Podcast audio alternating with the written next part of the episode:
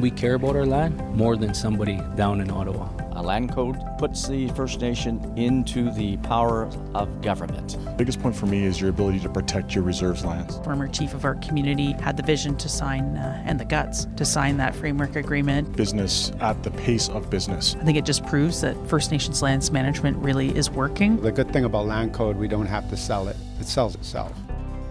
Welcome back to Land Decolonized, the podcast about First Nations taking control of their lands and resources and saying farewell to a big chunk of the Indian Act. I'm your host, Richard Perry. On this episode, you'll hear about Opaskwayak Cree Nation, OCN for short, as you'll hear, and what the nation has accomplished with its own land code. Now, my conversation with Chief Christian Sinclair. Chief, welcome to the podcast. Good morning, Richard Perry. How are you today? Excellent. We just got dumped on by a huge blizzard, but it's not as cold as where you are. No, no, minus 49 this morning with the wind chill, so I'd take that snow any day. My wife has relatives in Saskatchewan, and they're keeping us up to date on the wind chill every day, trust me. Ah, very good. Yeah. Uh, Chief, before we talk about land code, I just wanted to find out how your community is doing after that uh, COVID 19 scare back in November in the uh, care home. Yeah, we've actually uh, were able to learn a lot uh, by getting the military to come in to assist us uh, because of the fact that we had so many staff members uh, get the uh, COVID nineteen in the uh, care home, and as well as all the elders that were in there. So we had to make some very quick moves and and move rapidly to avoid the crisis that happened in Quebec and in southern Manitoba. fortunately, with their assistance, we were able to recover very quickly and get things back on track. We've beefed up the security uh, National Rick Conson actually overlooks the security component of OCN. We've shut down all the access points and really have a tight control on access in and out of OCN. So we, just this past week, we had another uh, unfortunate spike uh, in the town of the Pas within the dialysis unit of the hospital.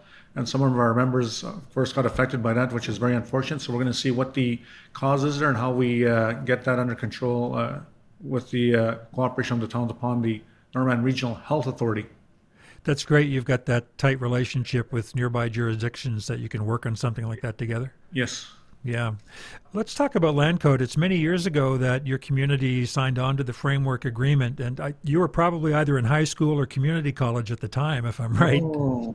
Well, they were jumping on this file. I was jumping out of planes in the military. Okay, that's when you were serving overseas.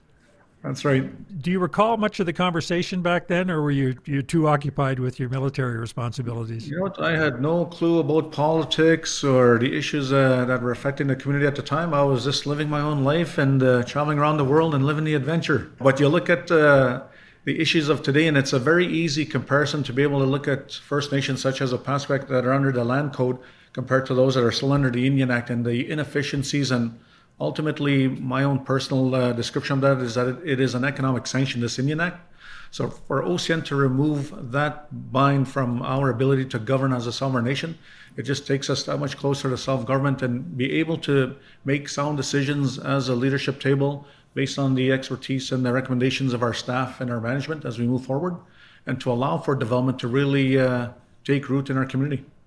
Can you talk about the types of development that, that have taken place in your community since Land Code was implemented? Well, when you look at the Opaskwayak Cree Nation uh, back in the early 70s, our population was about, what, 500, give or take? Fast forward to 2021, we're over 6,300 with almost half of them on reserve.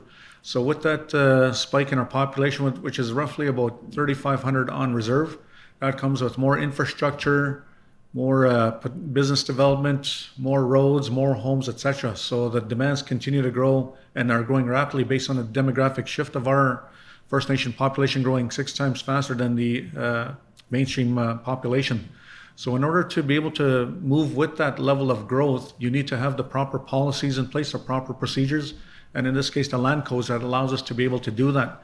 It also forces our our departments within the government of OCN to collaborate more closely together, so that there's a lot of uh, uh, in-house planning, if you will, that allows for uh, tying in the strategies of our economic arm with our housing arm, with our infrastructure arm, uh, increase in more water services, etc. So it's just a ripple effect on every aspect of our society, and this allows us to move at that pace that uh, provides a lot of convenience for our members. As I've heard from other chiefs, it's been great because you're able to operate at, quote, the speed of business. And that if you're looking to develop commercial partnerships, business interests can't wait around for somebody in Ottawa to approve a permit or to sign off on something. Uh, had there been delays like that in your community? I was actually a, a victim of that uh, old Indian Act policy uh, previously. Uh, and Edith, you were part of that, right? It took me three years to try and get a pizza shop set up here. And I told the government of OCN of the day back then is I can just go to the town of the Pas and have that business set up in less than a week. So I took the, the risk of going through the First Nation process and to be able to experience it first on how delayed it was, how inconvenient it was, how much extra costs there were for the entrepreneur whether it's individual or band owned, it was just a, a ridiculous uh, joke and an insult to First Nations uh, for those that have the ability and capacity to be able to move and grow. Why would we leave our destiny at the mercy of a bureaucrat in the ivory towers of Ottawa or Winnipeg for that matter? It was just ridiculous, and it is ridiculous for anybody, for any human being to be exposed to that type of uh, ridicule policy of ridiculousness. yeah, yeah. No, I hear you, and that's a common theme from from others I've spoken with. I think I read somewhere that at one point, I'm not sure how long ago, but your your band was either involved in third party management or coming close to being involved in it. What's the story there? Uh, uh, just over four and a half years ago, uh, with the first term that I served, and uh, we were on the verge of third party. Uh, our development corporation was in uh, the midst of bankruptcy within the next six to twelve months. So, in order for us to be able to minimize that, because who in their right mind would want to hand over the keys to a foreign government and have them administer our governance? So, we made some very fast moves, and this is where the land code works very nicely with the other uh, organizations, such as the Financial Management Board, the First Nations Financial Authority. We had to really analyze all the synergies between these organizations and how we can incorporate that into maximizing the benefit of our land development in OCN. So by being able to do that and taking our uh, future borrowing power, uh, which at the time uh, prior was you make a dollar, you spend a dollar, or unfortunately in the previous government was spend a dollar fifty type thing.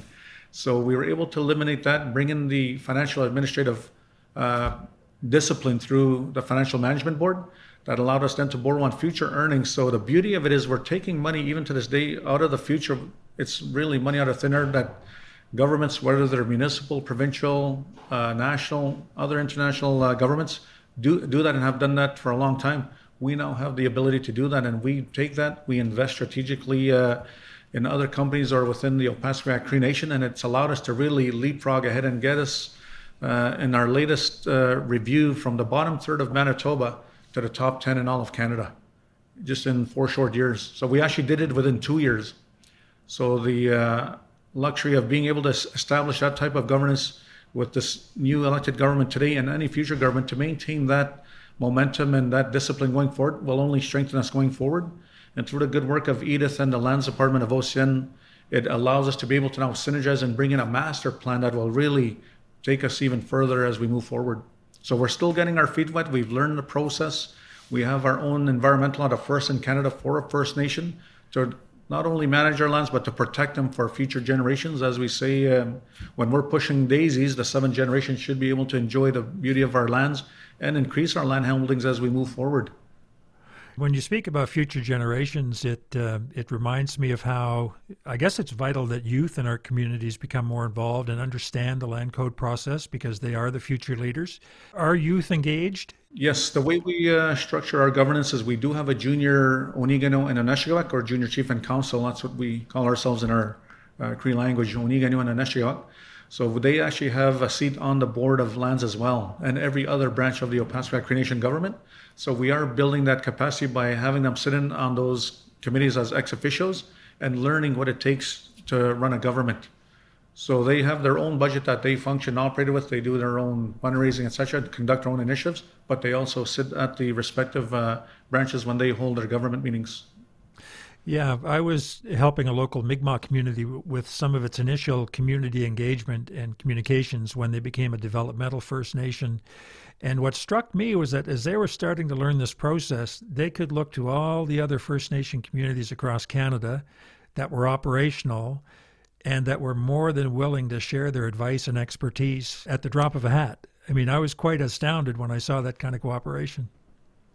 Absolutely, and that's uh, the real reality of when you look at our our past uh, histories, our ancestors. It was a community of sharing and really caring and helping each other. No one went without. That same logic applies with us today, and I do commend the leadership of OCN uh, when they moved on this endeavor 25 years ago. You know, having that courage and that ability to be able to take that risk, that chance a risk, if you will, and to be one of the first to blaze that trail or be that pathfinder to develop and build and work what we have today that we share with others. And we'll openly share anything within our government, within our administration, with any First Nation across Canada. I uh, took a quick peek at, at the land code that's on your website, and I know there's a pretty strong section in there about environmental stewardship. Has that been an important component? Absolutely, as I mentioned before, and I do want to commend the good work uh, under the leadership of Edith and her team that was there previously and prior now, and you know she's learned a lot. Uh, being the first in Canada to have that environmental law, to be able to protect protect our lands, our waters, and resources here in our First Nation, but also extending that to the traditional territory of Opaskwayak within Treaty Five. It's only to the benefit of future generations, and we see what's happening with the world environment today what our ancestors always said is to protect it, and we are stewards of that ancestral knowledge to be able to take that and continue passing that on to future generations. So we take that uh, and hold that very close to our hearts and build on that going forward. And I know Edith will be more than happy to share that land law with any other First Nation in Canada as we move forward. You mentioned Treaty 5. Were there any concerns back in the day about a land code affecting your treaty rights? I've heard that that may have been one of the myths or misconceptions back then. I know that some of the First Nations they do raise that issue today, uh, as well as with the issues of FMB or FNFA. But it's again, it's learning from those that have already blazed that trail and to learn and to give them reassurance that you know this has been nothing but a positive and has strengthened our treaty rights. I still hunt, I still trap, I still fish today. That doesn't affect it at all. If anything, it strengthens it. It just puts parameters and controls in there for us to ensure that we remind ourselves as well as in Inuit that we got to protect our land uh, just as much as we tell others to do the same, uh, whether it's on reserve or off for that matter. Own source revenues. Can you maybe just give me an overview of how your community is generating own source revenues? Yeah, well, with the history of OCN, uh, we've been very fortunate uh, with the leadership of, of, of, past leaders and you know, with uh, Edith's father, with Rick's father, they've been part of that movement, whether they were independent uh, entrepreneurs or worked with the uh, the band-owned entities. And when you look at the Otineka Mall, I, I still marvel at the fact that our nation, as small as it was back in the late 60s, early 70s, were able to build the biggest mall, which is still the biggest mall to this day in northern Manitoba, with its size and scope of uh, roughly what over 300,000 square feet, three levels uh, at a time when First Nations weren't even on the radar of big industry or, or government or just a, a blip, but uh, the leadership that was then shown set the path for Opaskwayak today, where we have uh, pretty well the whole Otineka Mall filled up. Uh, we've spilled out into other areas such as the Kikiwak Inn, the Seneska Casino. We've got the OCN Shell gas station. We're now in the midst of preparing, uh, developing a what we call the uh, Highway 10 Northern Commercial Strip. That's going to bring in more small business uh, strip malls, bulk fuel plants, truck stops, etc. So that's happening now. And with that uh, other element of own source revenue from the VLTs, we've been able to take that and reinvest it back into expanding our business operations through the Opaskwayak Business Development Corporation. We put a lot of it, of course, into our social programming to make sure, uh, as we say, that uh, we're only as strong as our weakest link. We have to make sure we lift everybody up. A rising tide raises all ships, and we need to show that through the leadership and management of our government. So as we do progress going forward, the ability now to borrow through the First Nations Financial Authority has allowed us to be able to invest provincially, nationally, and internationally. And with those dollars that are now flowing back into Opaskwayak, we reinvest them right back into Opaskwayak in the form of housing, infrastructure development, social programming, uh, increased uh, employment opportunities to really structure us accordingly so that we can govern like any other healthy governing uh, society. And we're doing that very effectively and continuing to learn, restructure ourselves, refine, define, and basically be lean and mean. But we don't want to be green. We just want to generate green. do you uh, do you ever pinch yourself and say, "My God, how did we get here?" Every day. You know, we've got a lot of work to do. We do have a lot of other plans coming, and uh, what we have done recently, uh, through the leadership of the uh, present government of the day and through the full support of our directors and management uh, in the various branches, is that we've initiated a comprehensive community plan um, that is surveyed uh, and designed for the people, by the people, of what they want. So in years past, it was what the chief and council of the day wanted or the management. It's really now knowing what the people want that allows them to really create the quality of life that they want. So that triggered another piece, uh, another tool that we have, which is a wellness study. And that wellness study really defines where the people determine where they're happy or where they're lacking. So that when we go through our budgeting exercise now, and this year's our first year to really do it, we're going to now be able to determine exactly where we push more of the dollars to, knowing what the people are saying on a on a community scale, right from the young children right up to the elders. So we hear them all, and we'll adjust accordingly where those dollars go, as opposed to in the past the the director or manager that had the loudest scream or voice got the most money. Those days are gone. It's based on actual surveyed results by the people for the people of OCN. You mentioned green, so I'd be remiss if I didn't ask you about your cannabis investments. Where do where do you Yeah. sit? Where do you sit now? It's very interesting. Uh, all of our initial uh, strategic shares that we put in have all been paid off. We have loans and interest fees that have come in that have put us in a very healthy surplus position. As of uh, right now, what we were able to do is uh, get a position with uh, one of the companies, which is now one of the strongest. Uh, originally was called National Access Cannabis. Uh, got out by a company called Meta, and then uh, Meta Growth, and then now got bought out by High Tide, which is now the largest, uh, most profitable, strongest retailer in Canada. And they're now making their foray into the US uh, in the NASDAQ uh, very shortly. So that will be uh, the, the paperwork, the process has started to get us in that area. The other uh, investment we have is with Trichome uh, Financial, which is a financial company, but which is invested in every aspect from growers indoor and outdoor, right to technology and finance uh, and everything in between. So that one is also now uh, being bought out by an Israeli company and then going to be going into the Nasdaq shortly. So OCN holds a seat uh, in both of those companies. So to go into the Nasdaq, uh, let alone the Toronto Stock Exchange for the first time in the history for a First Nation, we've done it twice, and we're now going into the Nasdaq twice uh, within the next uh, uh, next month with the Trichome, and then within three months with uh, High Tide. So it puts us on an international scale with uh, a footprint in Europe, Israel, uh, throughout the Canada, and now into the U.S. So where do you see yourself five years from now? Oh, I'm going to be retired on uh, island in Jamaica, smoking uh, some of the product. well, where do I see myself? I can't say that. I always say I leave that in the hands of the Creator. But for OCN, as our ancestors have always said, we only hope and pray that the next leadership that takes over can take us to a bigger, better place and continue to grow as we do move forward.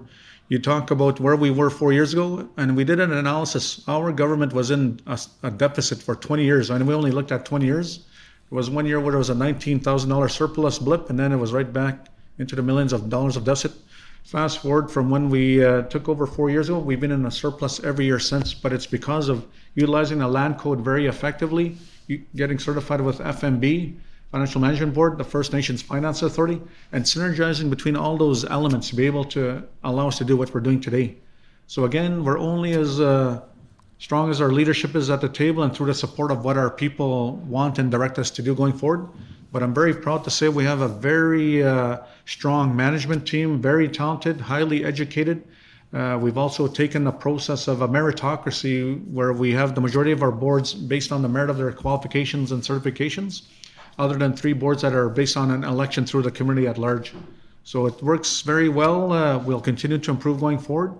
And that's the beauty of it. We're, we're always finding the, the tweaks, the fixes to make us more efficient, as we said earlier, so that we can be more effective, knowing that our demographic shift is growing six and a half times faster, really, than the general population. And we have to be able to manage and balance that going forward while still maintaining a connection to our history, our culture, language, traditions, and ceremonies. And we're able to do that and find that balance.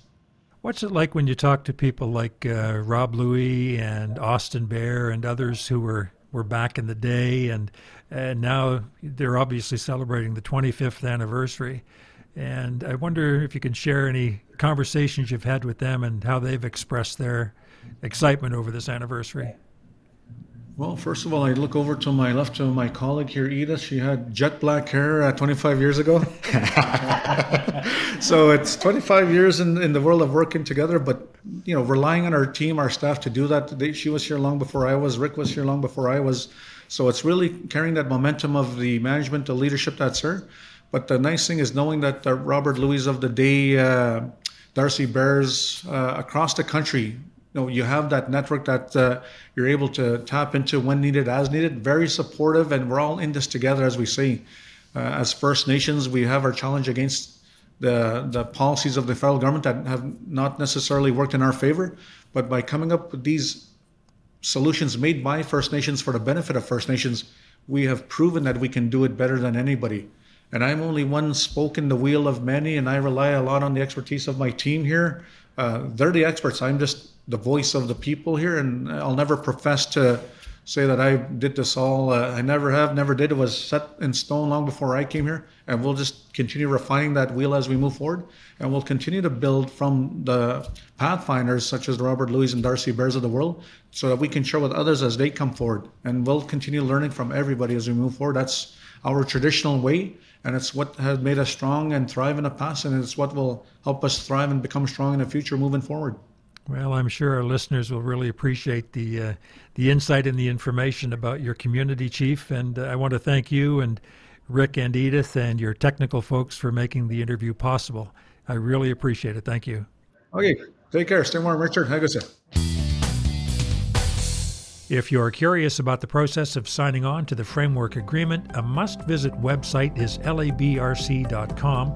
The First Nations Land Management Resource Center is a central hub for resources and frequently asked questions. That's labrc.com.